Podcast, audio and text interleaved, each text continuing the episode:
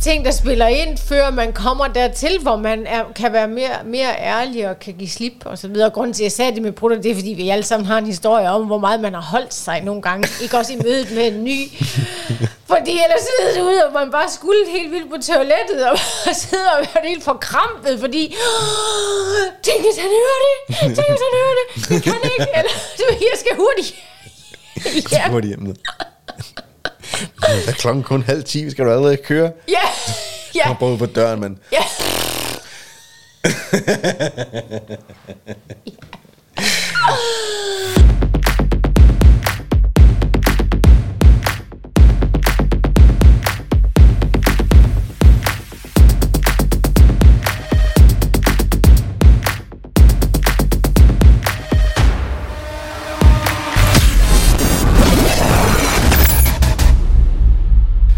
Hej Christina. Hej Thomas. Så er det fredag eftermiddag, solen skinner, og vi sidder inde og laver podcast. Det gør vi nemlig. Ja. Til dig. Ja. Så hvad skal vi tale om i dag? Vi skal tale om dating. Mm-hmm. Og kødmarkedet. Ja. Sætter selv lidt i spil også, og vores egne erfaringer i forhold til det, selvom det godt nok er mange år siden. Ja, det er 17 år siden snart. Snart 17 år siden, hvor vi faktisk mødte hinanden på en datingplatform. Det er rigtigt. Dating.dk. Dating.dk, ja, det hed det dengang. Den når vi til lige om lidt, hvordan vi gjorde det. Ja. Jeg har ikke brugt dating særlig meget i mit liv, det må jeg sige. Jeg har altid været sådan en halvmystisk fyr, der stod og til mine venners store forbløffelse tiltrak den ene dejlige pige og kvinde efter den anden. Ved en bar, eller på et dansegulv, eller... på en scene, hvor jeg spillede musik, eller et eller andet, hvor der var nogen, der fik øje på mig. Det er jo også en fissemagnet, er det ikke det? Kussemagnet hedder det. De fik øje på mig og sagde, ham skal jeg have. Og jeg var en lille smule til de der piger. Jeg vil have popstjerne. Jeg var en lille smule til de der piger, der godt sådan lidt åd mænd. Ja. Der var et eller andet ved det ved mig. Så det passede mig helt fint også den måde, at det skete på. Så det er faktisk, jeg tror måske, ud over den date, vi to er på i 2006, der har jeg måske været på 2 dates i mit liv med mennesker, jeg ikke kender. Okay. Og begge to var, for mit vedkommende, eller var udfaldet af det i hvert fald, katastrofalt. Og det er ikke fordi, at jeg er socialt awkward eller noget, men jeg forstod mig slet ikke på, hvad fanden det handlede om. Nej. Okay. Så jeg tror dels, at den ene, der blev jeg ret hurtigt sådan lidt friendzone, og jeg vidste ikke rigtig, hvad jeg skulle med det. Mm. Og den anden, der blev sådan lidt hundevalperagtig. Nå. Altså, du ved, man mødes, og så forveksler man følelser, og tænker, nok, måske er jeg forelsket i hende, og så skriver man lige lidt, og så svarer hun ikke, og så skriver man igen, og skriver igen, og skriver, altså, det var før, at der var messenger-klienter, og alting, der var bare sms'er dengang, selvfølgelig. Og da det gik op for mig, at jeg var helt håbløs til det der, så valgte jeg jo så en ny strategi, som var mere i forlængelse af alt det andet, jeg havde gang i mit liv på det tidspunkt. Ja, det kommer lige tilbage til. Ja, det gør vi. Ikke? Jo. Fordi så kan jeg lige fortælle, hvor det er hvad min erfaring er med det. Også inden vi to møder hinanden, ikke? Ja, jo. Og det er ikke, fordi jeg har voldsomt meget erfaring med det. Jeg havde det sådan lidt, altså så lukkede jeg op for det, og så lukkede jeg ned for det, og så gik jeg ud i den rigtige verden, fordi det havde jeg mere lyst til i perioder. Så det var sådan lidt, jeg brugte det sådan sporadisk. Ja. Og har ikke været på mange dates, har været på nogle få, og har været haft held med 2, tror jeg.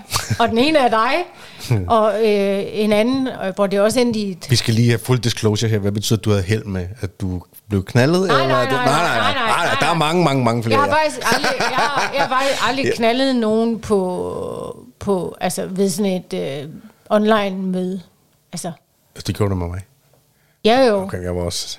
Men med mindre, at jeg vidste, at der var potentiale til noget. Nå, okay. Ja. På den måde. Ja. Ja. Okay? Så de dates, jeg har været på, det, altså de andre var... Altså, taber. Ja. Taber. Jeg det ved jeg ikke. Jeg er på stykker af dem måske, men lad os sige, der var en håndfuld, som ikke var noget for mig. Ja. Og... så har jeg så haft held med den platform, den form for det, altså møde med en mand, Mm. 2 gange. Har du det? Ja, ja, altså, med dig selvfølgelig, og så med vedkommende. Ja. Jeg mødte inden dig, ikke? Så du faktisk var kæreste med også i... Ja, jeg kan faktisk ikke huske for lang tid. 1,5 års tid eller noget der til. Måske, sådan noget der, ja. Jeg har en logbog over det derhjemme. Ja, du har og den er ikke kort. Nej, hvad hedder det? Min erfaring med det, det var, at jeg brugte det meget anonymt. Mm. Og det har jeg selvfølgelig gået og tænkt over, også i kølvandet på, at vi skulle tale om det i dag. Ja, okay, ja. Ja, fordi dengang vi mødte hinanden på Dating.dk, og jeg skal nok komme tilbage til, hvordan at jeg ender med at være på Dating.dk. Ja. Men der havde du faktisk, altså din profil, der var jo 4 linjer, som var, altså 3 af dem var fuck af, og 1 af dem var, jeg er lyshåret og en otter. Nej, der var jeg faktisk mørkåret. Altså, et eller andet. Og ja, ikke noget billede, der var ikke noget. Jeg vejer 56 kilo. Der var et eller andet. Men altså det første, da jeg lige læste, så tænkte jeg sådan, okay, men det er en eller anden... brun øjne, et eller andet, whatever. Ja, ja. Ja, hvad tænkte du? Sur lesbisk. Det var fordi beskeden var... Beskeden oveni, som beton... Beskeden oveni var jo også bare sådan en, ja, du er sådan okay-agtig. Det er bare lige hej for mig. Nå, okay. Prøv at høre her. Du var ikke lige sådan helt... Nej, jeg vil gerne forklare det der. Fordi der er faktisk en forklaring. Okay. Fordi jeg havde det jo på den ene side rimelig stramt med det. Ja. Altså, det med den form i det hele taget. Ja. At der sad... nu, det her, det kommer til at lyde forkert, men nu siger det bare som det er, at der sad en masse mænd, der bare sad og skrev til en, og altså skrid. Ja. Så det var faktisk den fornemmelse, tror jeg, at du fik. Ja. Skrid. Ja, men det var ikke meget, jeg skrev til dig, det var, du startede med at skrive til mig. Ja, det ved jeg godt, men lad mig lige tale færdig her. Fordi, så der var meget... Altså, min information var meget spinkel. Yeah. Og så havde jeg ikke engang et billede. Nej. Og jeg ville nok skrive lidt mere i dag, med den viden og erfaring og bevidsthed, jeg har fået. Men jeg tror absolut ikke, at jeg vil have et billede på i dag. Det tror du, hvis jeg var single. Nej. Uh-huh. Og heller ikke, nu siger jeg hvem jeg er i forhold til, hvordan man nemt kan google og så videre. Fordi det har noget med standard at gøre. Jamen, hvad så med din? Okay. Hvad?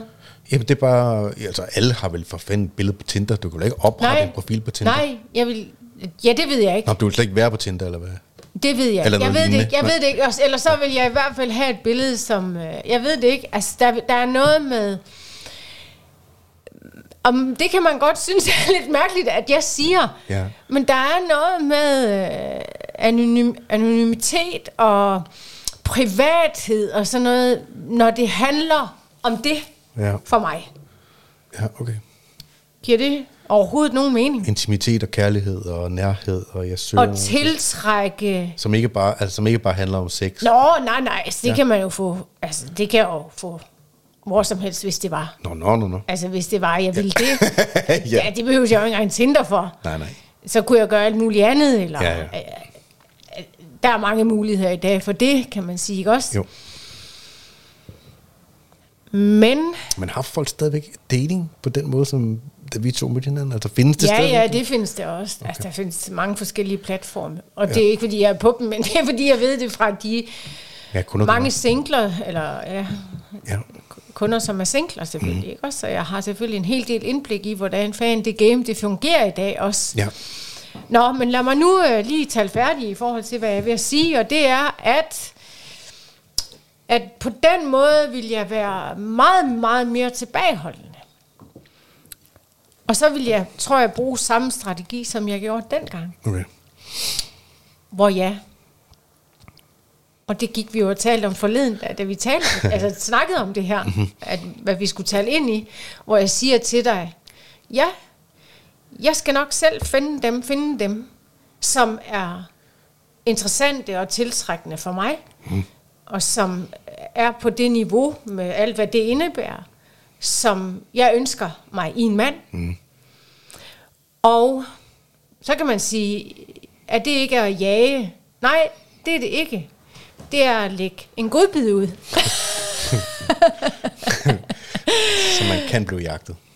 For at blive jaget. Mm.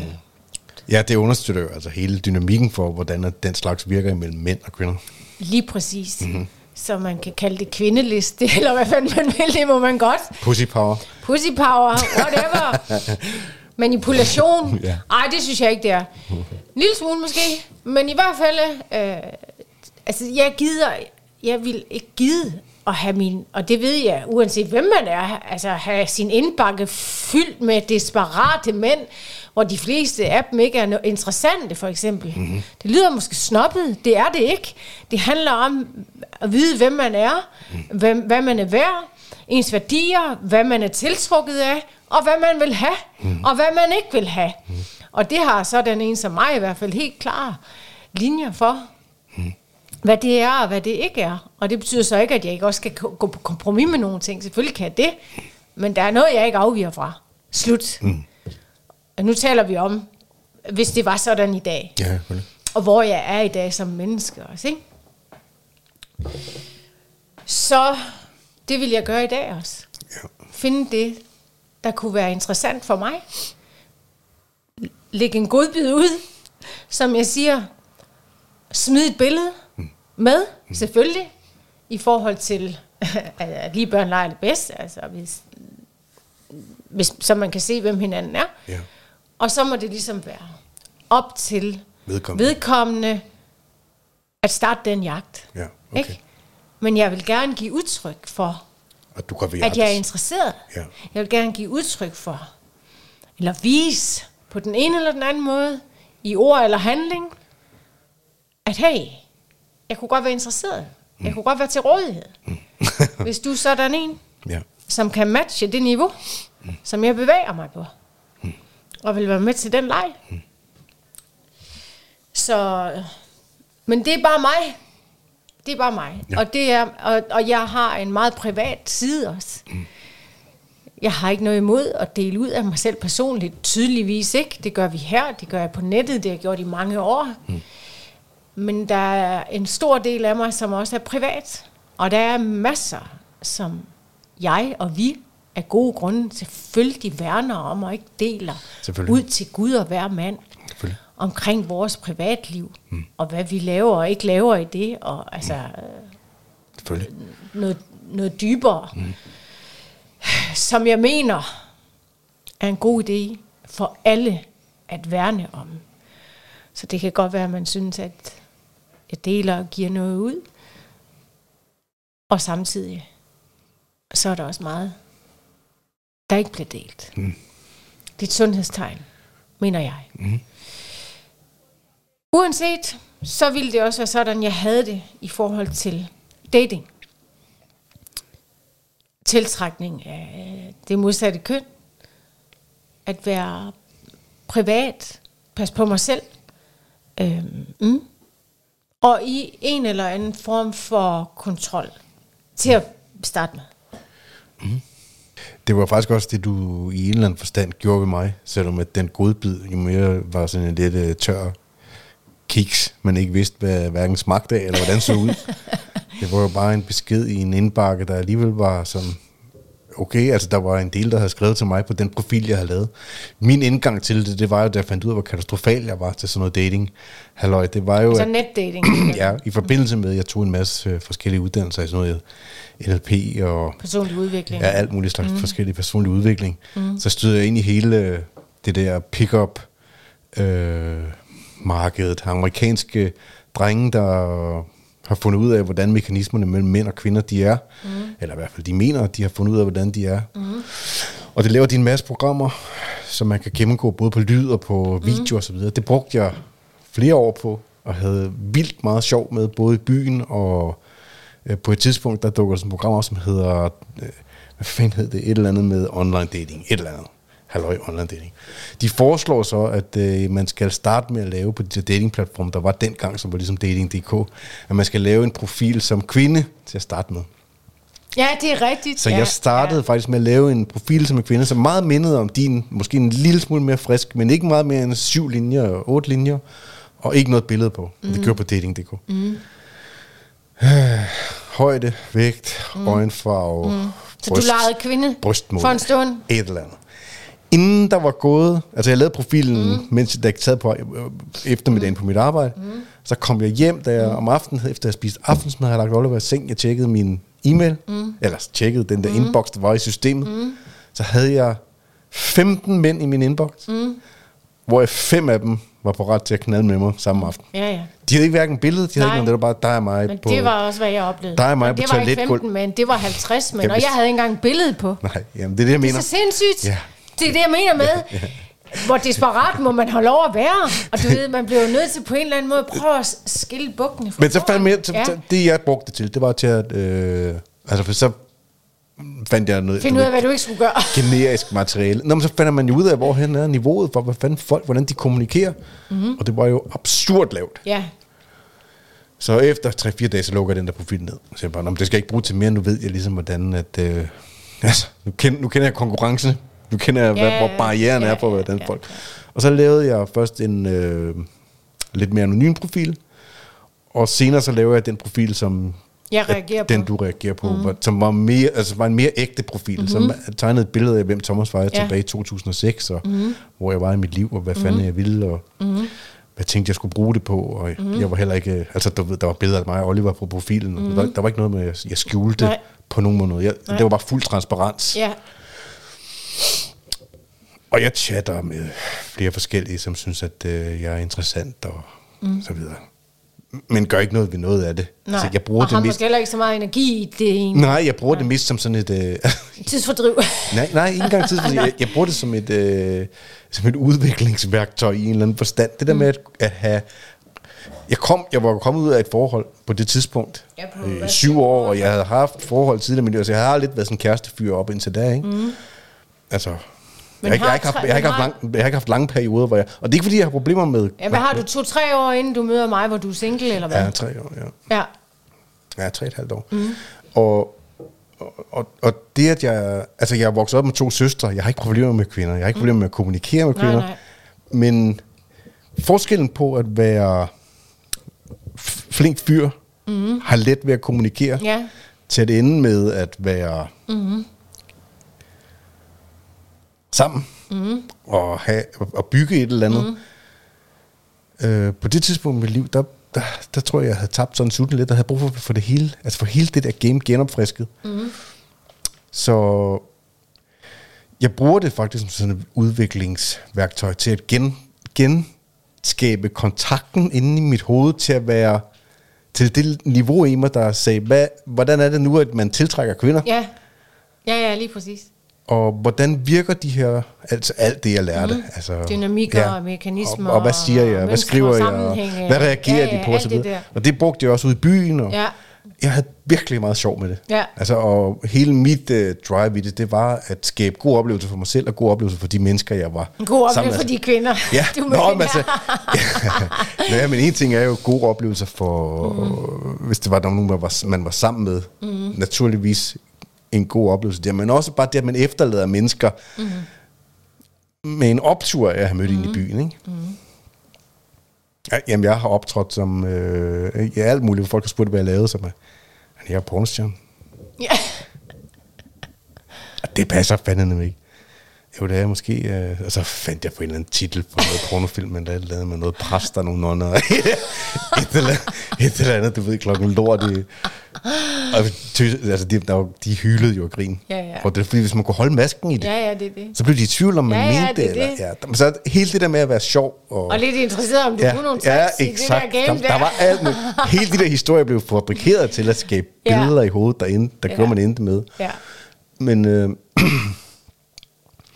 jeg glemmer så alt om den der online-profil på et tidspunkt, og så står jeg derhjemme, jeg kan sgu ikke lige huske, altså det er jo så oktober, vil jeg tro, 2006, kigger på en bankudskrift for Nordea, tænker jeg, hvad fanden, det var sådan 119 kroner, man betalte eller sådan for det medlemskab, der var det ikke, det var sådan noget i den stil, jeg tænkte bare, det skal jeg fucking ikke betale, jeg synes ikke, jeg havde, det var ikke fordi, jeg manglede penge, men jeg har ikke lyst til at betale penge. Når man ikke bruger, nej. Exakt.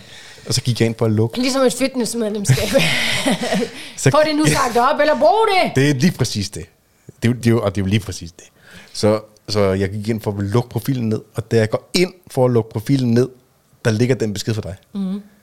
Det var skæbne bestemt. Ja, og så tænkte jeg, det var sgu alligevel lidt... jeg tror, det var en tirsdag aften. Altså, det var sgu alligevel lidt specielt måde at kommunikere på. Jeg tænkte, hende tager jeg sgu lige lidt pis på, inden jeg lukker den ned i aften. Mm. Og så skrev jeg til dig. Mm. Og så svarede du rimelig hurtigt. Og du var ret... sjov at skrive. Jeg har faktisk stadigvæk hele den der udskrift af de 3 uger, vi skrev sammen, inden vi mødtes. Ja, det var vildt. Ja, jeg er ret sjov. Men det var jo det samme. Plante billeder og lave sjov og sætte følelser i gang og altså konstruere men noget, som folk... Ja, men vi tager jo også i telefon sammen. Ja, efter et par uger. Ja, altså begynde på det, ikke også? I den der proces op til, vi mødes, og man kan sige... Jeg ved sgu ikke, hvad der er normalt og ikke er normalt i dag. Om 3 uger, det er lang tid, inden man mødes. Men nogle gange, især i den der swipe-kultur, som der er i dag, med Tinder og alt det her, ikke? Ja. Der, og jeg ved ikke, om det er rigtigt, det jeg anbefaler, men det er bare sådan en fornemmelse og erfaring og intuition, jeg selv har i forhold til, at folk er overfladiske, og det hele går så stærkt. Ja. Se nu for helvede bare for mødt stødderen, eller kvinden, hurtigst muligt, så du ikke skal bruge tid på det. Fordi folk sidder jo bare sådan her, ikke? Så det virker ikke til, at der er særlig meget substans og dybde, lige hvad det angår. Nej, altså I den sammenhæng med, altså lige den specifikke datingform. Så normalt vil jeg ellers sige, at det der skete for os i de 3 uger der, og vi skrev sammen hver dag, og vi skrev meget sammen, og det blev dybere og dybere, det vi skrev om, og så begyndte vi at ringe sammen, og vi talte lang tid sammen, allerede fra første telefonsamtale. Du talte frygtelig jysk. Ja, dengang nok endnu mere, ikke? Jeg har boet herovre for evigt, kan man sige, så jeg ved fandme ikke, hvorfor det hænger ved. Altså, det vil bare ikke slippe. Nå, jeg synes, det er dejligt. Men, så jeg lærer dig at kende, og det gør jeg jo alligevel ikke, men jeg får en helt klar fornemmelse af, ligesom du gør mig, tænker jeg, hvad for et slags menneske du er.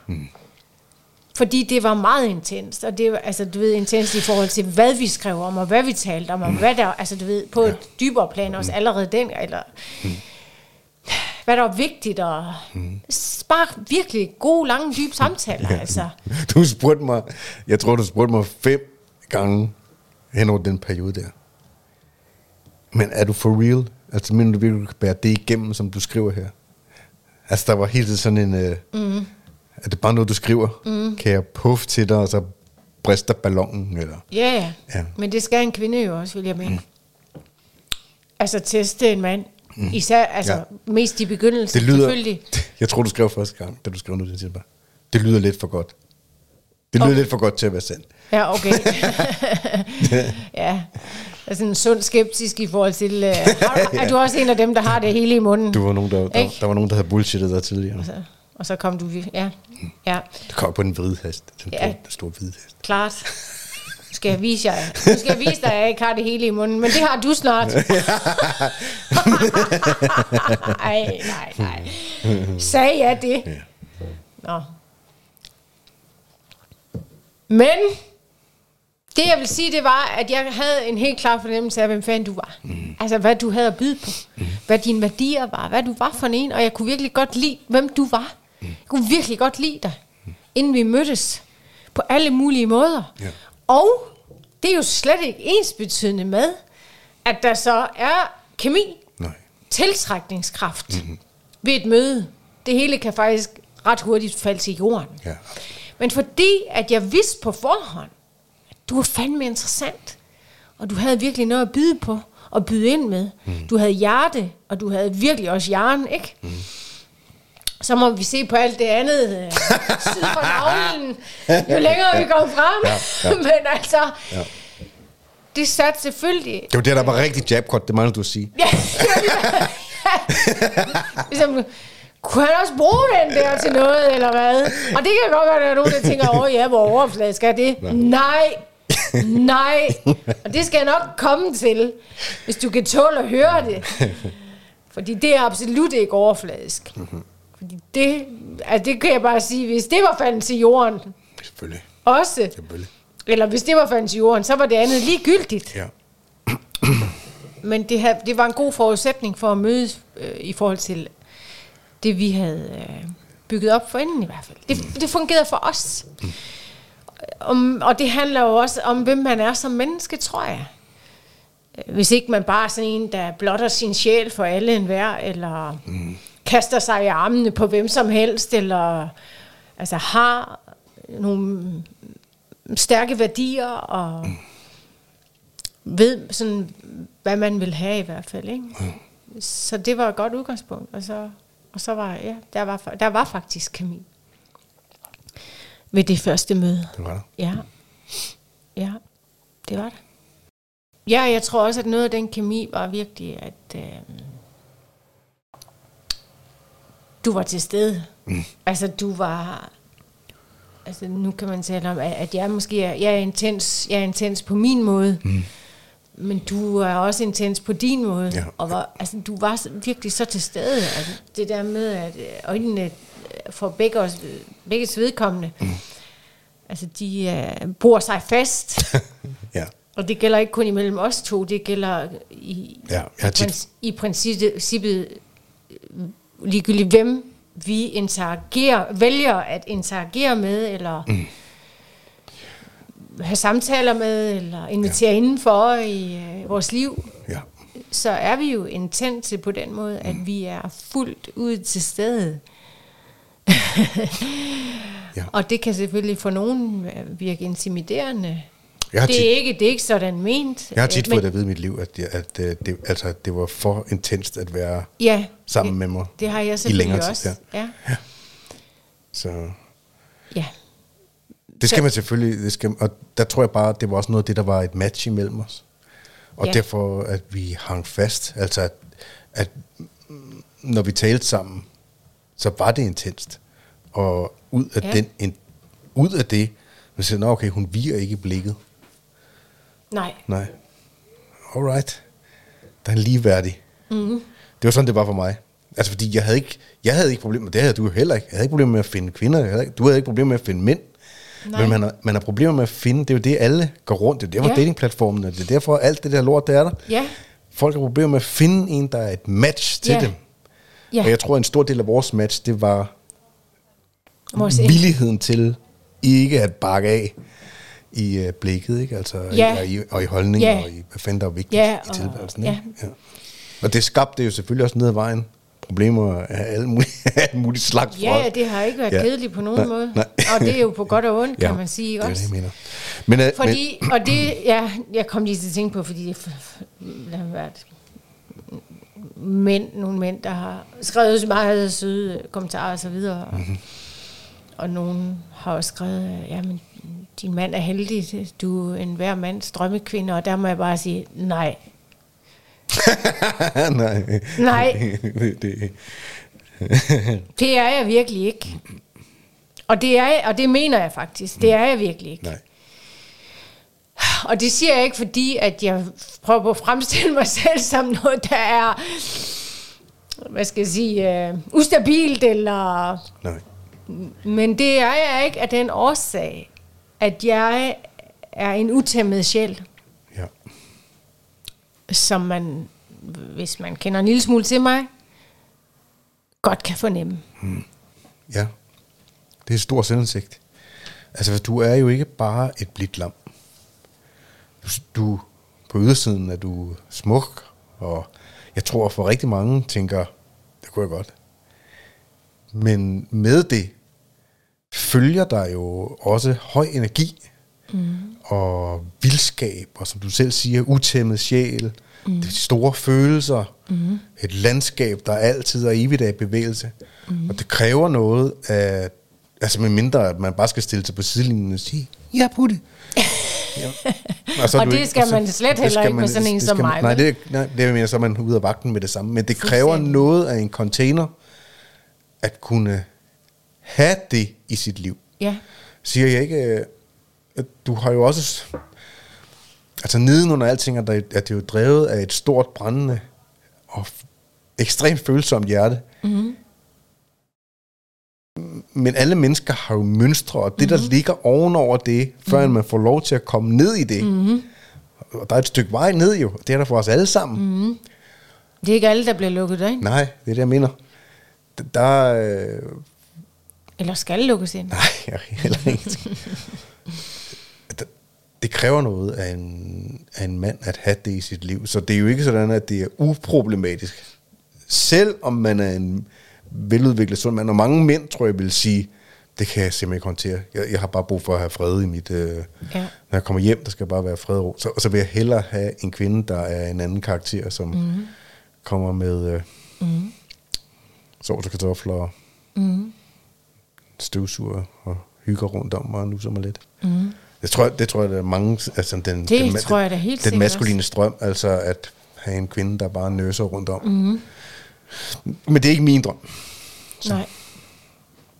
Men ja, det har jeg også... og det du siger, det har jeg også hørt, at andre mænd...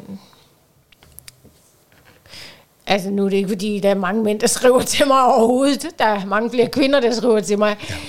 Men de få, der ligesom gør det indimellem...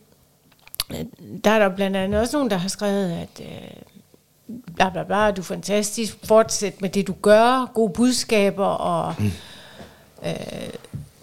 du er super whatever, respekt for din mand. Det kræver sin mand at stå ved siden af dig. Yeah. Og det er jeg også enig i. For det gør det. Yeah. Det kræver faktisk en mand. Mm. Man kan ikke være en kvindemand. Man kan ikke være en lille hundevalp. Mm. Og man skal stå i sig selv som mand for at kunne have et forhold til sådan en som mig. Og det siger jeg også, fordi at der jo også er nogen, der måske, det ved jeg, der er, måske tænker eller undrer sig over, hvordan jeg nogle gange udfolder mig selv i verden. Mm-hmm. Og om det er i den rigtige verden, eller om det er i den digitale verden. Jeg insisterer på at være, hvem man er, og udfolde, hvem man er. Og det vil jo nogen jo mene, men du er jo i et forhold. Mm. Altså, hvad tænker du på? Det kan man da ikke. Okay. Nå, men lad os sige Flabet Fredag. Ja. Som jo har et formål. Det gider jeg ikke tale ind i igen. Det har vi talt om i andre podcaster. Jeg har skrevet det virkelig mange gange. Okay. Også i tekster rundt omkring de opdateringer.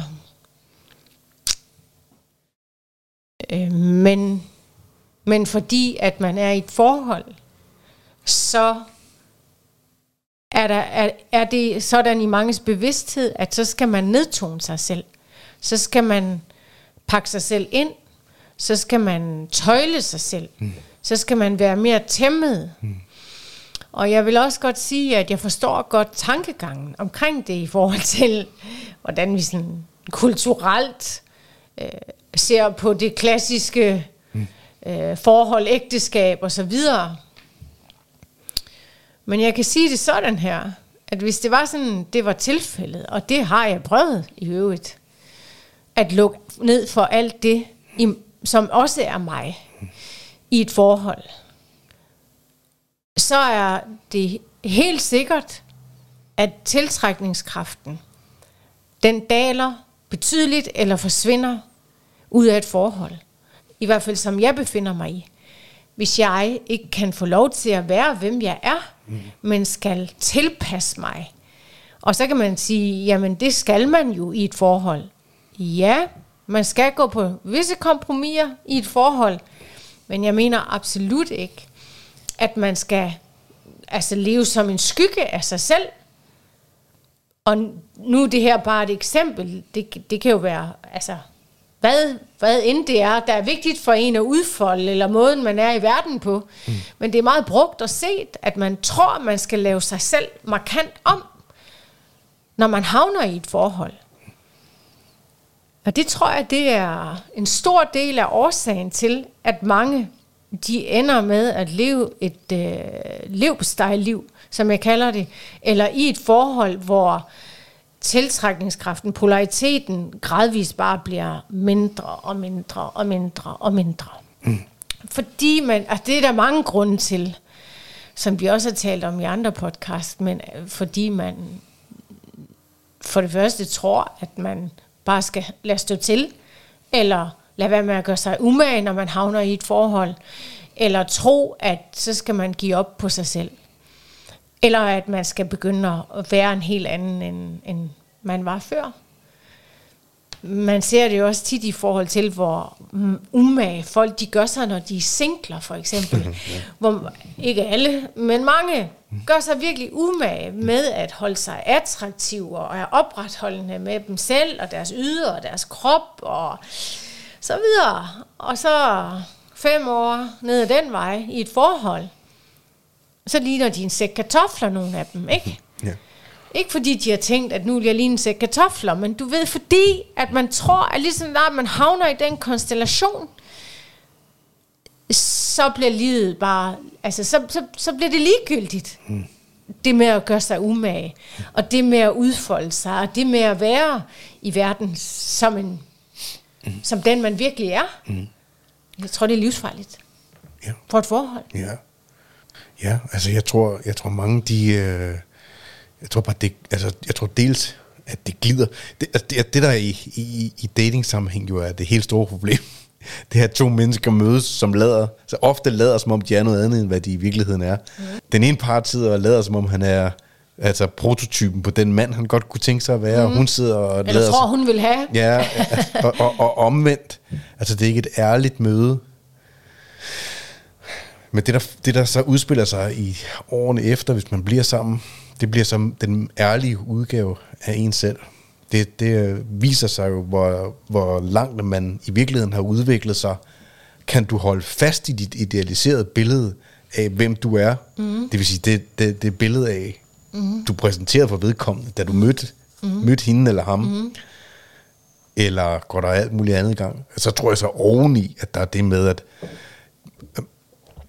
jeg ved ikke, om det er bare mig, men jeg synes, jeg har oplevet mange mennesker, som jeg har talt med, hvor de hele tiden føler, at deres partner er den begrænsende, altså der er et dømmende blik hele tiden, som de er bange for, siger til, hvis det er, at de forandrer sig, eller bevæger sig ud i områder, som de ikke tidligere har kigget på, eller som de, altså noget, som ligger uden for normalen. Eller? Ja, eller man bare altså, har lyst til at udfolde mere af sig selv. Ja, ikke? Jo. Men man kan også sige, for at vende tilbage til det, jeg talte om med mig selv, så vil jeg også sige, at den måde, at jeg udfolder mig på, og det er jo, hvem jeg er. Mm-hmm. Det er jo ikke noget, jeg foregiver, eller det føles bare, altså det er jo bare, føles naturligt. Mm. Fordi det er mig. Ja. Og ja, det kræver da sin mand.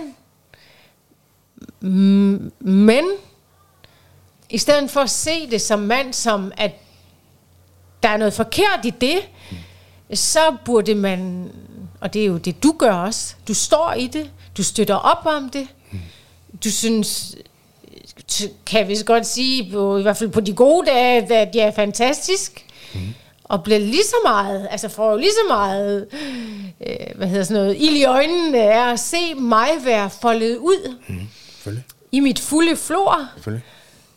Så ved at jeg godt må være mig, og godt må give udtryk, som jeg nu engang giver udtryk i verden, om det er verbalt eller visuelt, eller hvad fanden det nu er. Det smitter jo unægteligt af mellem os to os.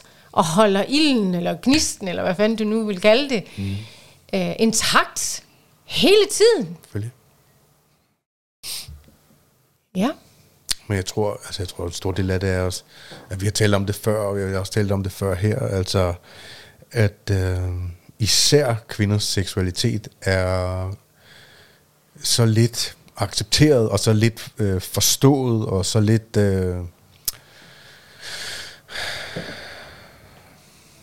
Det skræmmer mænd, når kvinder slipper deres seksualitet løs, og slipper deres seksuelle kræfter løs, fordi at de tror, at det fortæller alt muligt om dem. Og det gør det måske også. Altså fordi den tydeligste signalering, man kan sige, okay, kvinder smider tøjet online og laver billeder, som er, hvad er det, der er med det? Altså hvorfor gør de det? Er det fordi, der er andre mænd, der skal glo på dem? Det er jo det første, alle mænd tænker. Og det kan da sagtens være, at det er det. Altså at man får energi af, at andre mænd glor på en, eller synes om en, eller synes, at de vil have en, eller der kan være en vekselvirkning af alt muligt imellem der. Men at begrænse sig selv inde i et bur, som et mennesket er seksuelt. Alt ved mennesket er seksuelt. Der er ikke noget forkert i det. Det er forkert, hvis man gør det, fordi at man er på vej, man leder efter en anden partner, eller man leder efter noget, som ikke er udtalt i forholdet, eller man eller sender signaler det, på baggrund af, altså på et eller man gør det for at lukke et eller for at selvværd, altså mangel på selvværd for at få bekræftelse. Lige præcis.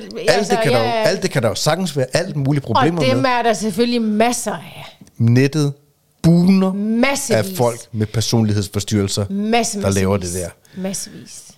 Men det har aldrig været min fornemmelse, at det var derfor, hvis jeg havde en fornemmelse af, at du havde en seriøs personlighedsforstyrrelse, eller der var et hul inde i dig, så havde vi to ikke været sammen. Nej.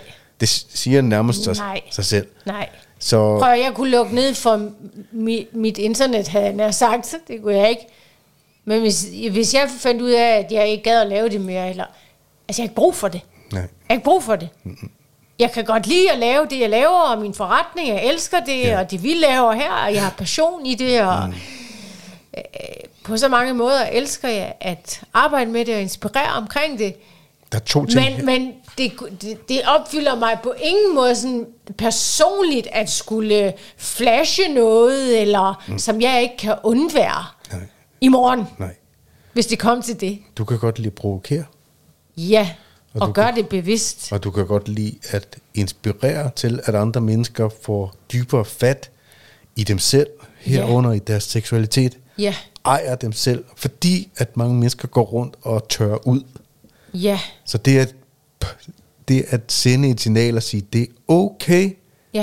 Du må godt udfolde dig selv. Også du behøver ikke at gøre det på nettet, ligesom jeg gør det med et andet formål. Også selvom du er 35, eller du er 40, eller du er 50, eller du er 60, eller du er 70. Se hende der, hedder hun Sonja Simpson, eller hvad? Ja, jeg kan ikke huske det. Eller hende den 70, nu er 70-årig. Hun er smuk og lækker. Og fucking fantastisk. Altså man tænker jo bare, wow, hvis jeg kunne være sådan, når jeg er 70. Ja, med ild i øjnene stadigvæk, og den energi og knister. Ja.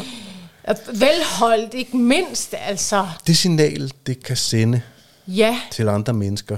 Det synes jeg er super interessant. Jeg bliver da mega inspireret af det selv. Det har jeg som mand, har jeg ikke lyst til at stå i vejen for, at du har mulighed for. Altså, jeg kunne godt sige, det må du ikke. Ja, det må du ikke. Hvis de skal du ikke. Hvis de to skal være sammen, skal vi fucking ikke være billeder af dig i badedragt, eller ingen badedragt på internettet, nogen som helst steder.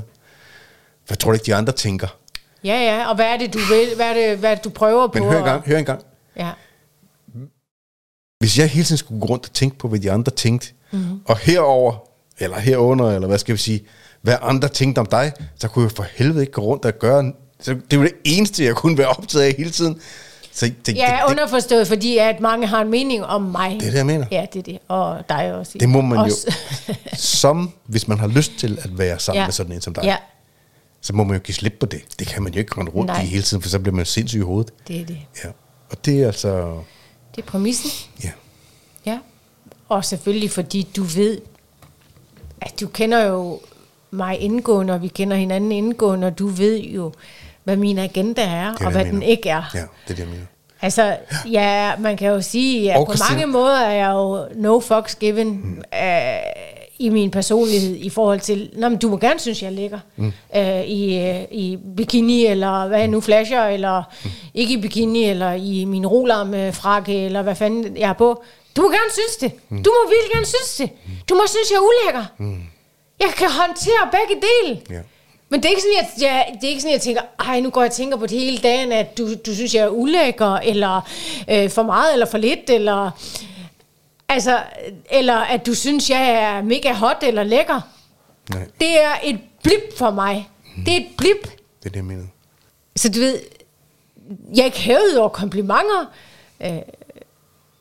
men altså du ved, nej. Jeg er meget lige nu og lige her. Jeg tror, at de fleste mænd, altså det kan man jo for fuck også se på mængden af porno og så videre, der bliver konsumeret, altså som jo er grotesk i vores tid. De fleste mænd ønsker sig jo en kvinde, der er seksuelt vågen. Det gør de bare. Ja, men mindre de ikke har fat i dem selv, så er der faktisk også mænd, der bliver provokeret af, når kvinder er vågen. Der er jo selv mænd, der skriver til mig på nettet, om ikke jeg skulle til at pakke mig lidt ind, om ikke jeg er lidt for tynd, eller lidt for trænet, eller selv mænd. Men samtidig sidder de hver eneste aften kl. 11.30 efter, hiver i fjederen, når hustruen er gået i seng. Men prøv nu at høre, jo større modstand der er på det, det er det.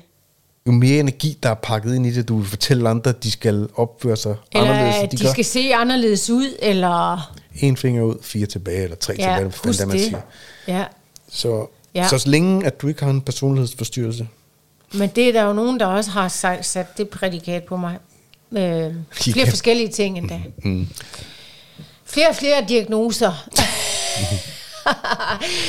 Og så vil jeg også lige sige, bare lige for at afslutte den, at hvis det virkelig var... at jeg var ude på noget, så var det, altså, så var der mange andre måder at kunne finde det på, selvfølgelig, end at skulle bruge sin fucking tid på det. Ja, og hvis det var, altså hvis på jeg, nettet. Christine, hvis jeg havde på fornemmelsen, at det var det handlede om, så havde vores forhold været slut for længst. Jamen så var vi sådan, prøv her. Ja. Men altså, så det er det. Men dating, altså jeg tror, når vi vender tilbage til det i forhold til Tinder og alle de der platforme. Men som du selv sagde lige før, swipe. Så sidder man og swiper 100 ansigter, eller 200 ansigter, eller 500 ansigter på en aften. Ja. Der er sådan en sådan en desensivitering af, hvad betyder andre mennesker i virkeligheden. Forstår du? Ja. Man har hovedrollen i sit eget liv, men det bliver sådan en... altså jeg tror virkelig ikke, at det gør noget godt for os i forhold til, at... fremelske og finde ind til det i os, der gør, at vi bliver nysgerrige, interesseret i et andet menneske. Nej. Du ved... Men det er ligesom på TikTok, eller det er den vej, ikke? Og det er ligesom det? På Instagram, ja, fordi, det er den vej, eller story, bum. Det er bare indtryk. Fordi hvad...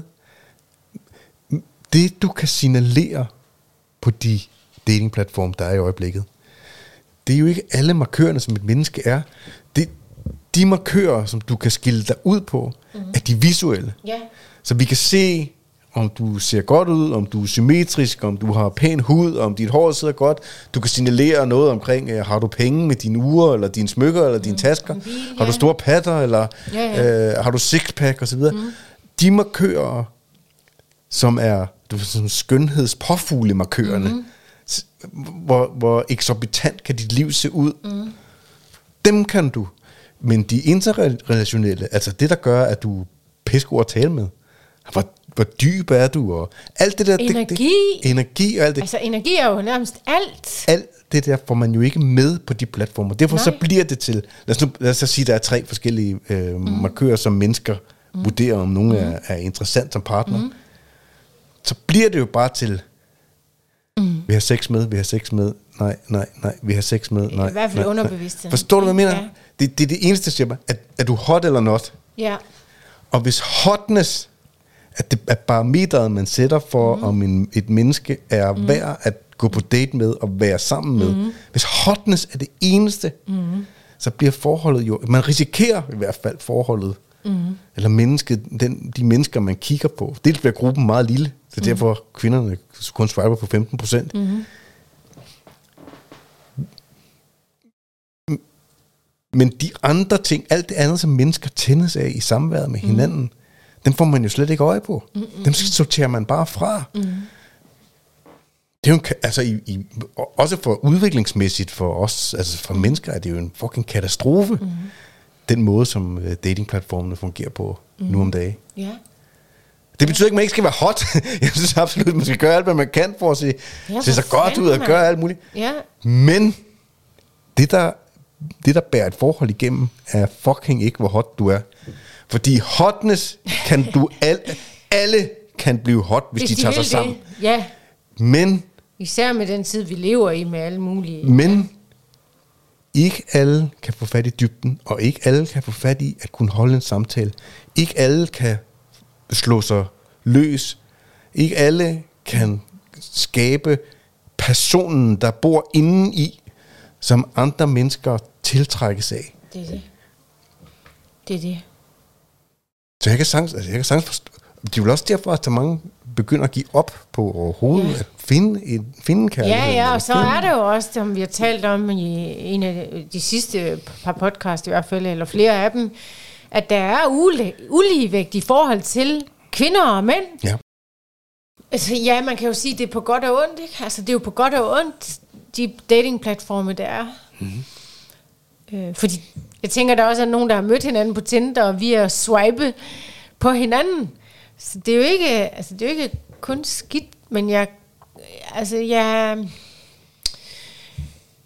tror, jeg vil råde til, at man ikke kun netdater, at man også ligesom kommer ud i den virkelige verden på en eller anden måde, ikke? Og møder mennesker og deres energi og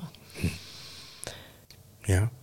Ja, men man kan også tale om, altså det med, at der er uligevægt i forhold til hvor mange mænd og kvinder, der swiper og så videre. Altså, hvad er det, man siger? Ja, altså, det er noget stil med 80-85% af kvinderne swiper på 15% af mændene. Og det vil nærmest sige, at for mænd, der er, der er de nederste 80%, nærmest lige så godt kan lade være med at være på platformene. Men det er jo en... Det er, må jeg så spørge? Nu siger jeg det lige ud, og det lyder lidt grimt. Det er slet ikke sådan ment. Nej. Men er det, fordi det er tabermænd? Nej. Nej, og det er jo bare også for at slå det fast. Ja.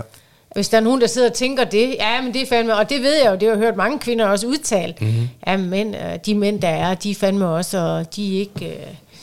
Og det tænker jeg da også, at mange mænd godt kunne have brug for at hive op i graven på sig selv og tage sig sammen. Og det er et separat issue. Ja, det kan være, det er en anden podcast, fordi der er jo også noget i den snak, ikke? Men du kan nok nu, det er, og det man føles ikke... Man kan jo sige, at 80% er tabermænd.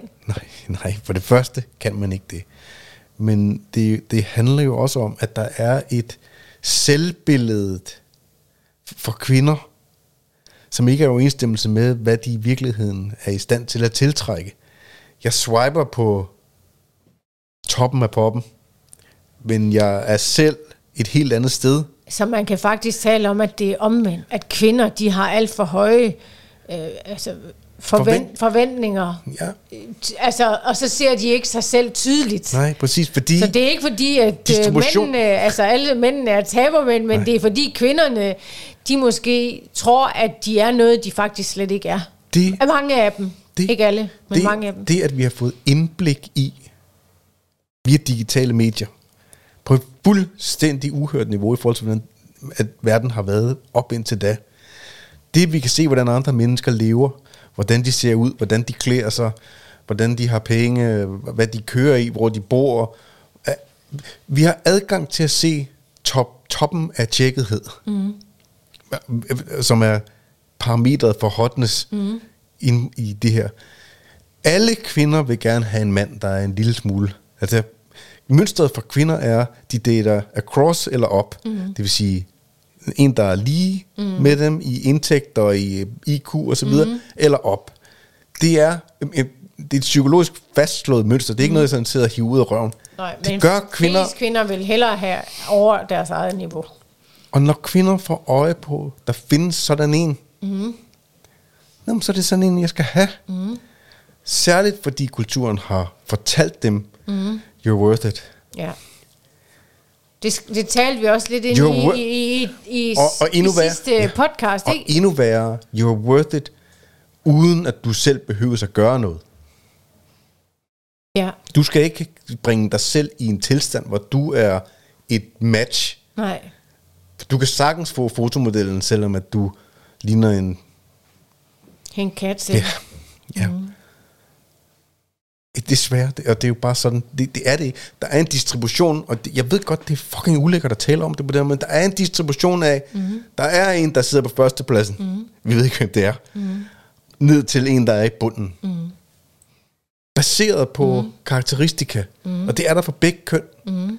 Hvis du er i midten, 50%, det er der, der er et match imellem de to køn. Mm. Men kvinderne skærer alle fra 80% væk, og så siger de, at der er kun top 20% tilbage. Mm. Og det er så dem, de alle sammen sidder og vil have. Mm.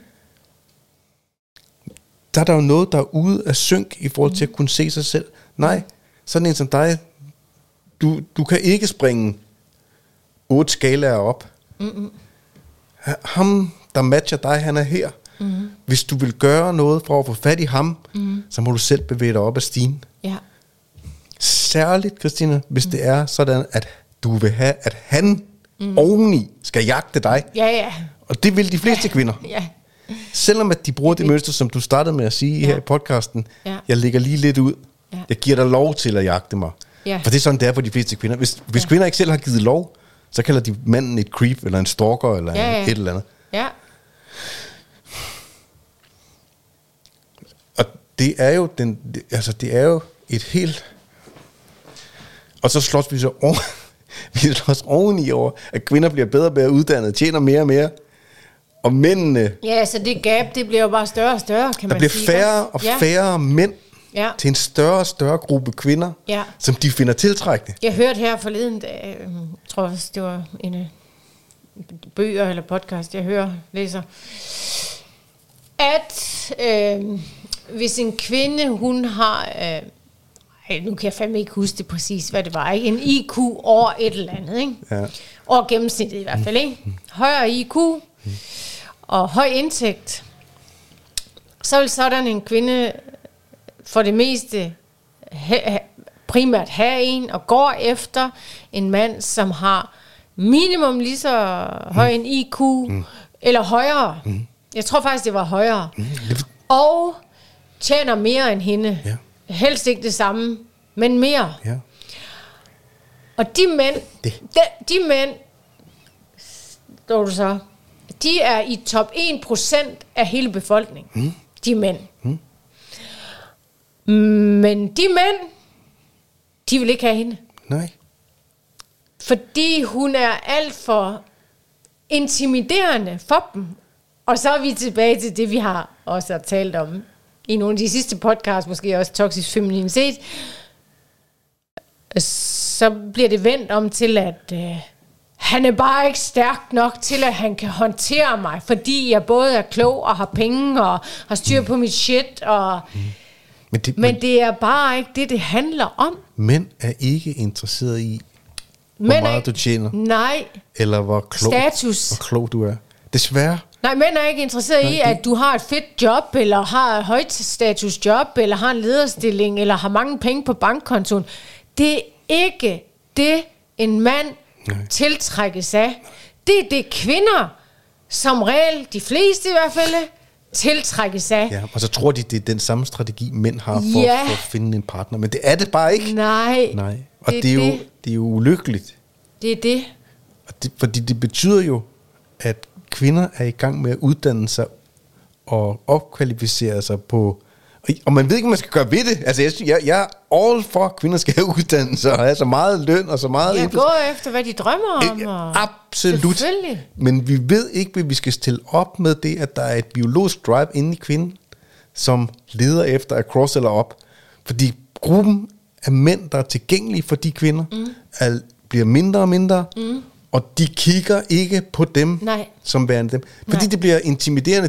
De har lyst til at have en skøn kvinde, som komplimenterer dem. Ja. Ikke en kloge, der kommer hjem og skal udfordre hver eneste holdning, de har, eller skal diskutere. Eller skal spille med musklerne, eller, eller skal, metaforisk set. Vi skal ikke den vej, vi skal den vej. De fleste mænd ønsker sig jo ikke en, der er under dem, men en, der komplimenterer og er ligeværdig, men har andre kvaliteter end ham. Ja. Lige præcis. Hun skal ikke være lige. Altså hun skal ikke være magen til ham. Nej. Altså hun skal jo heller. Altså det er jo det, så er vi tilbage til det der med igen. At så bliver man bliver for ens. Ja, så man kan også sige i dating sammenhæng, der spiller det jo en stor rolle i forhold til det her, vi taler om nu, og maskulin, feminin og energier og hvad det maskuline bliver tiltrukket af som det primære, hvad det feminine bliver tiltrukket af som det primære. Og hvis man er i det dating game, så er det jo en god idé, vil jeg mene, at man ligesom gør sig umage med at være en mand for eksempel, som gør en indsats for at være mest i sin maskuline energi, sunde, stærke maskuline energi, hvor man tager sig af sig selv og er opretholdende og har mål og retning for sit liv og sørger for at have styr på sin krop også. Og så, du ved. Men det er ikke det, vi har fortalt mænd. Og det er jo et af de andre mønstre, der går helt galt. Ja. Vi har fortalt mænd, de skal bare være en god fyr. Ja, god og sød fyr, ikke? Men hun vil ikke have en veninde for helvede. Nej. Vel? Altså det tror kvinden, hun vil have nogle gange i en mand. Ja. Jeg vil gerne have, at han kan sidde og tale med mig om alt, og vi ligesom skal være de allerbedste venner. Ja. Ja, I skal være venner, men du skal fandme ikke være bedste veninde med din mand. Ikke hvis du vil have, at han, altså at du vil tænde på ham i sidste ende. Det er det, mener. Og polariteten skal ligesom bevares. Kvinder. Så vil du ikke have, han er din veninde. En af de to. Og du vil som mand. Du vil heller ikke ønske, at du bliver hendes veninde. Nej, fordi så går hun ud og knaller ham der. Præcis. Alfa-handen på et tidspunkt, ikke også? Det. Fordi hun keder sig i længden med en veninde. Det er det. Hvad skulle du til at sige før? Ja, det jeg mener, det er bare, at kvinder helt overordnet, det feminine helt overordnet, venter ved målstregen. Og så samler de mænd op, som er i spidsen. Hvem kommer først over målstregen? Det er ham, man skal have. Det kan mænd nu om dagen ikke lide at høre. Fordi de synes, det stiller urimelige krav til, at de skal gøre alt muligt. Skal vi så konkurrere? Jeg skal uddanne mig. Skal jeg have penge?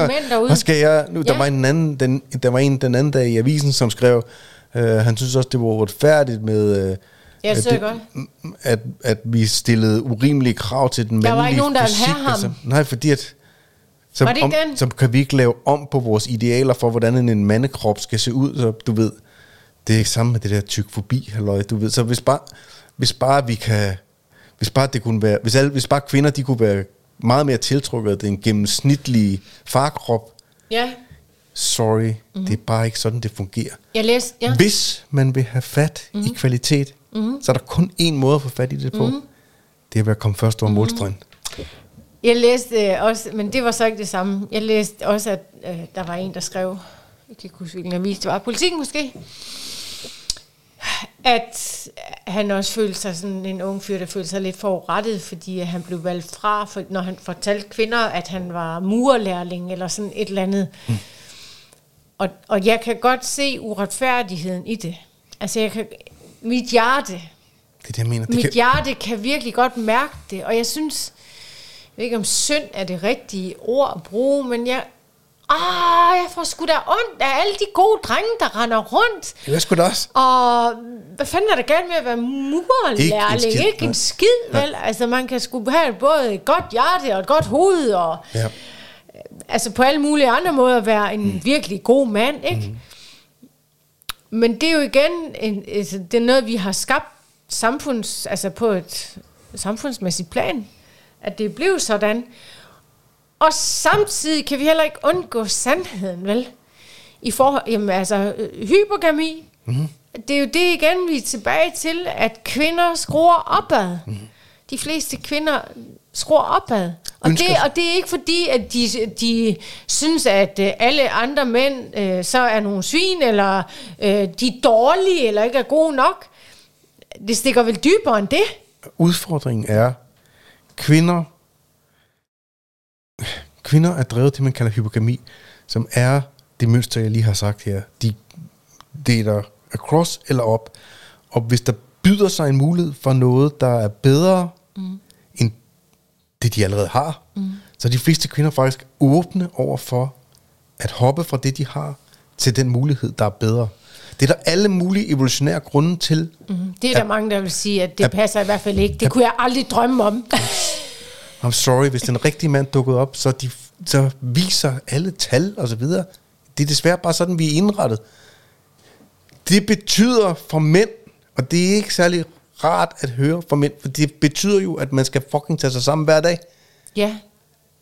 Det kan vi godt lide at høre, at vi bare sikrer, Mm-hmm. Min putte, hun er derhjemme, og det er ligegyldigt, om jeg, gør, mm-hmm. om jeg gør hverken det ene, om jeg træner, eller om jeg tjener penge, mm-hmm. eller om jeg har retning i mit liv, eller mm-hmm. Hun elsker mig bare sådan, som jeg er. Mm-hmm. I'm sorry, hvis du er et blob, og der dukker en bedre mulighed op, mm-hmm. så er din kvinde gone. Mm-hmm. Ja. Ja. Så jeg synes ikke, fordi du er murerlærer, du kan være verdens skarpeste yeah. og skarp i hovedet. Yeah. Du kan have retning med dit liv. Du kan yeah. have alt muligt. Og hvis man vælger et menneske fra på grund af at man ikke har en studentereksamen, som nu jeg det var huske, faktisk det var pointen faktisk. Så synes jeg man er fucking smalsporet, fordi at mennesker har kæmpe mange flere kvaliteter end bare det. Ja ja, så er man en kælling. Undskyld, jeg siger det, hvis man siger det, og synes det. Man må godt sige, at man ikke finder vedkommende er tiltrækkende, eller attraktiv, eller på alle mulige. Ja. Men hold nu kæft. Hold kæft med studentereksamen. Ja. Fordi det studentereksamen siger ikke en skid om noget som helst nu om dagen. Men det er til side. Hvis nu, at den unge mand, han havde sat sig for at lave en plan for sit liv og siger, jeg skal den her vej. Ja. Det bliver til det og det. Ja. I løbet af 5 år, så har jeg 3 svinde under mig. Ja. Så skal jeg skabe sådan og sådan. Ja. Det køber... Det. Og så ville han være fucking ligeglad med den kommentar i øvrigt. Fuldstændig. At der er en eller anden... Altså kvindemenneske, eller et kvindemenneske, der fortæller ham, at du har ikke en studentereksamen, nej. Og du skulle også videre. Ja. Går du ud og finder en anden, der sidder i et forsikringsselskab og bruger sit liv foran en skærm 8 timer om dagen med at stige med smalle skuldre. Ja. Gør du bare det, hvis det er det, du tror, der gør dig klogere. Ja. Jeg der er alle mulige mekanismer på spil her, som men det er du ret. Som fucker med os. Altså, også med det, du sagde med, at... Altså, have retning som mand, ikke? Så bliv ved med at have retning og mening i dit liv, i stedet for bare at lade stå til, eller lade den ene dag tage den anden, eller at alting bare, altså det er den samme dag igen og igen og igen, ikke? Det er det. Det bliver fucking kedeligt på, altså på et eller andet tidspunkt. Det er en anden ting, det lærte jeg helt, det der pick-up-halløj, de år der. Hvis ikke at man som mand bidrager til, at kvinder får ekscesseret deres følelser. Og det kan også sagtens være negative følelser. Men det, at man bringer energi ind, som sætter kvinders følelser i gang, så visner hun i det forhold, hun er i. Så begynder hun at kede sig. Når kvinder begynder at kede sig, hvad sker der så? Han ser da også sød ud, ham derovre. Ja, så flytter ens fokus sig. Det er sådan der. Men det kan mænd heller ikke lige høre. For de stiller krav til, at man skal kunne noget, være noget, blive til noget, have retning og mål for sit liv. Det har vi ikke lært dem. Vi har lært dem, at kvinder elsker dem ligesom deres mor. Men der er desværre kun én, der elsker dig som din mor i dit liv. Ja. Det er din mor. Ja. Det er det. Og mange kvinder bliver jo et mor til deres mand. Men de bliver ikke våde. Nej, de bliver ikke våde i trussen af det. Nej, det gør de ikke. Nej, de bliver sådan til en lidt stor, stram og sur mor på et eller andet tidspunkt ned ad den vej, ikke? Men det er ikke, altså det er jo ikke udelukkende mandens skyld, vil jeg lige pointere. Nej. Det er jo lige så meget kvinden, ikke? Ja, som overtager den rolle og tror, at hun skal være hans mor, ikke? Det er det. Altså, det er en dynamik imellem. Ja. Hinanden, som bliver skabt, ikke også? Jo. Af flere forskellige årsager. Hvis vi skal til at afrunde den her podcast, så hvad skal det så være, vi afrunder den med i forhold til, hvis der er nogen, der nu sidder og har lyttet med og er single og er ude på de der platforme og dater. Og hvad kunne et godt budskab så være? En god idé at give videre på falderæbet. Herfra, altså jeg er umiddelbart på det der med at få mødt mennesker så hurtigt som overhovedet muligt, hvis der er nogen, man er interesseret i. Altså nu skrev vi selvfølgelig sammen i en periode, men det der med, at man får afmystificeret, er der tiltrækning eller er der ikke? Yeah. Fordi tiltrækning, at det er noget, der bare er der. Det er energi. Det er ikke noget, der opstår, eller det er noget, der det er energi. Forsvinder. Vi ved med det samme. Yeah. Kvinder ved med det samme, når de møder en mand. Ham kunne jeg godt. Der går... Et sted mellem 5 og 60 sekunder, så ved en kvinde, om de kunne knalde vedkommende. De vil ikke være ved det, men de ved det. Mænd ved det formentlig endnu hurtigere. Deres bare er ofte lavere. Ja. Hvad siger du? De kan knalde alt med en puls, er det det, du prøver at sige, eller hvad? Ja, man siger, at den sætning er en grund i hvert fald. Ja, mm-hmm. Ja. Det gælder selvfølgelig ikke for alle. Nej, men jeg får simpelthen lyst til at lige at sige, inden vi afslutter, at det der også med friendzone, ikke? Ja. Kvinder og mænd, eller fyre, tøser, de er sagtens venner. Ja. Det kan vi godt lege, den lege, at de kan. Jo, hvis det er en del af, altså hvis man er i et forhold og så videre, og man er venner med hele familien eller sådan noget, men det er ikke det, vi er ude i. Men jeg vil bare sige, at så vil jeg godt udfordre den tænkning, at mænd og kvinder, de sagtens bare kan være gode venner. Hvis kvinden, hun en dag kommer og siger til sin gode ven, fyren der, det kan være, hun har været i et forhold, og det kan også være, hun ikke har, og så bliver hun ledig lige pludselig, eller whatever scenariet nu er, og hun så kommer og siger til sin gode ven, jeg er bare så liderlig. Og jeg har også bare gået og tænkt på, om ikke vi skulle prøve at, ligesom, skulle ikke prøve lidt mere end det der venskab der, så vil han aldrig sige nej. Jeg tror ikke engang, der behøves så meget til. Det tror jeg ikke. Altså for de fleste vedkommende, når mænd er venner med kvinder, hvis de har et venskab med en kvinde, så har de det, fordi de går rundt og venter på, at der opstår et lille bitte crack. Det er også min påstand. Sige, det går ikke så godt derhjemme. Nej. Lad os gå og spise frokost sammen. Kan vi tale lidt om det? Skal jeg se, om jeg kan hjælpe dig? Ja. Og lige pludselig, så sidder Ole med hele hånden nede i trussen. Ja. Filer løs. Jamen, det er rigtigt. Det er der.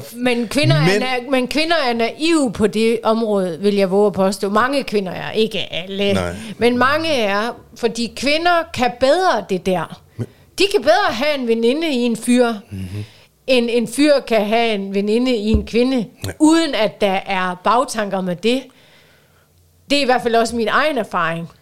Jeg har haft drengevenner, som jeg på ingen måde nogensinde har haft lyst til at knalde, for eksempel.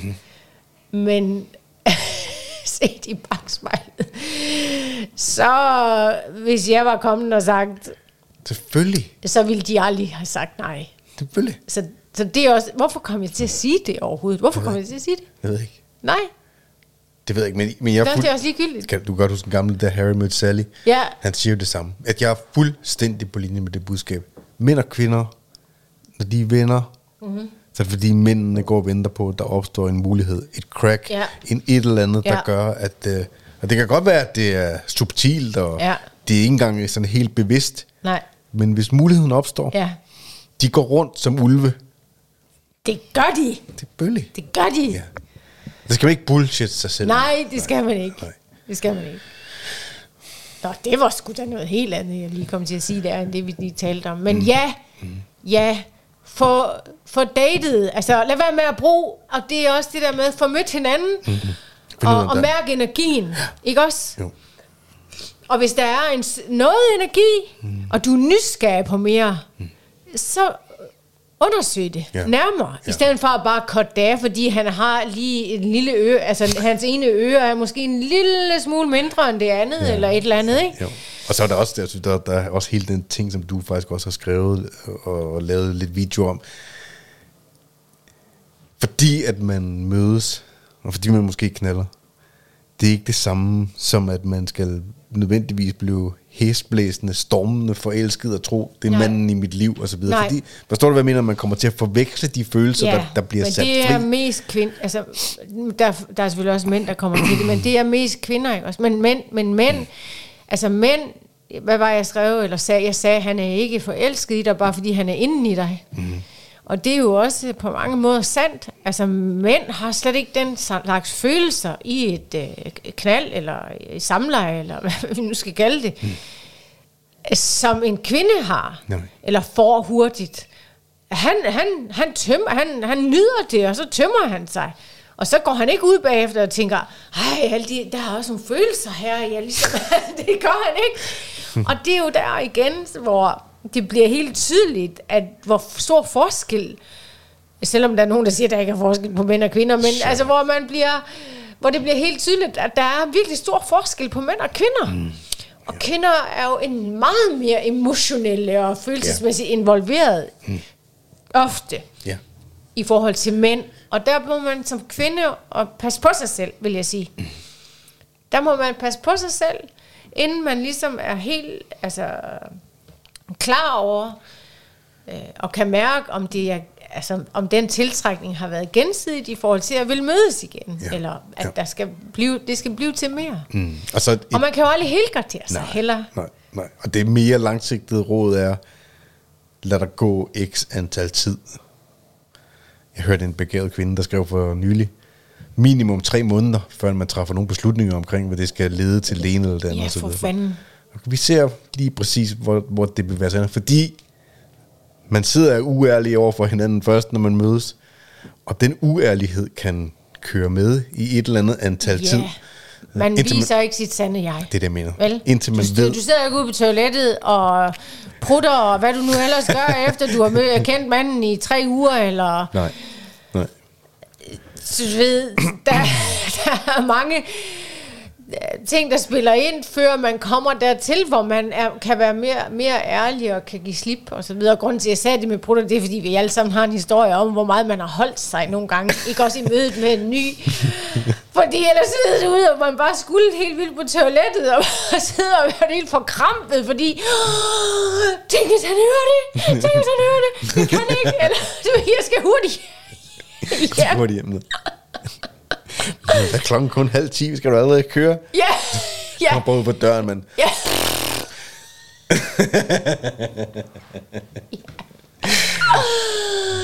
Ja, eller du ved, det kender mange kvinder også, det her med, at han skal i hvert fald ikke se mig uden make-up, før at der er gået et par dage, eller... Sover bare med make-up. Eller 200. Ja, sover med make-up. Først 3 år, Ja, 3 år, okay. Jeg tror faktisk, jeg kan ikke huske, hvem fanden det var, men jeg synes, jeg har hørt en historie om en, der faktisk aldrig nogensinde, altså hun står op før hendes mand, og lægger make-up hver dag, før han står op. Fordi hun det er jo sygt. Fuck, det er vildt. Det er jo sygt. Fordi han må ikke se hende nu, eller hun vil ikke have det. Hun vil ikke have, han skal se hende. Det er jo sygt. Altså, der må det er ægteskab, 25 års. Ja. Sindssygt. Der er også et eller andet, der er ude at synke. Ja. Så er det for i dag. Dating. Netdating, Christina og Thomas, 2006, dating det går. Kontra 2023, ja. Alright. Så tak for i dag.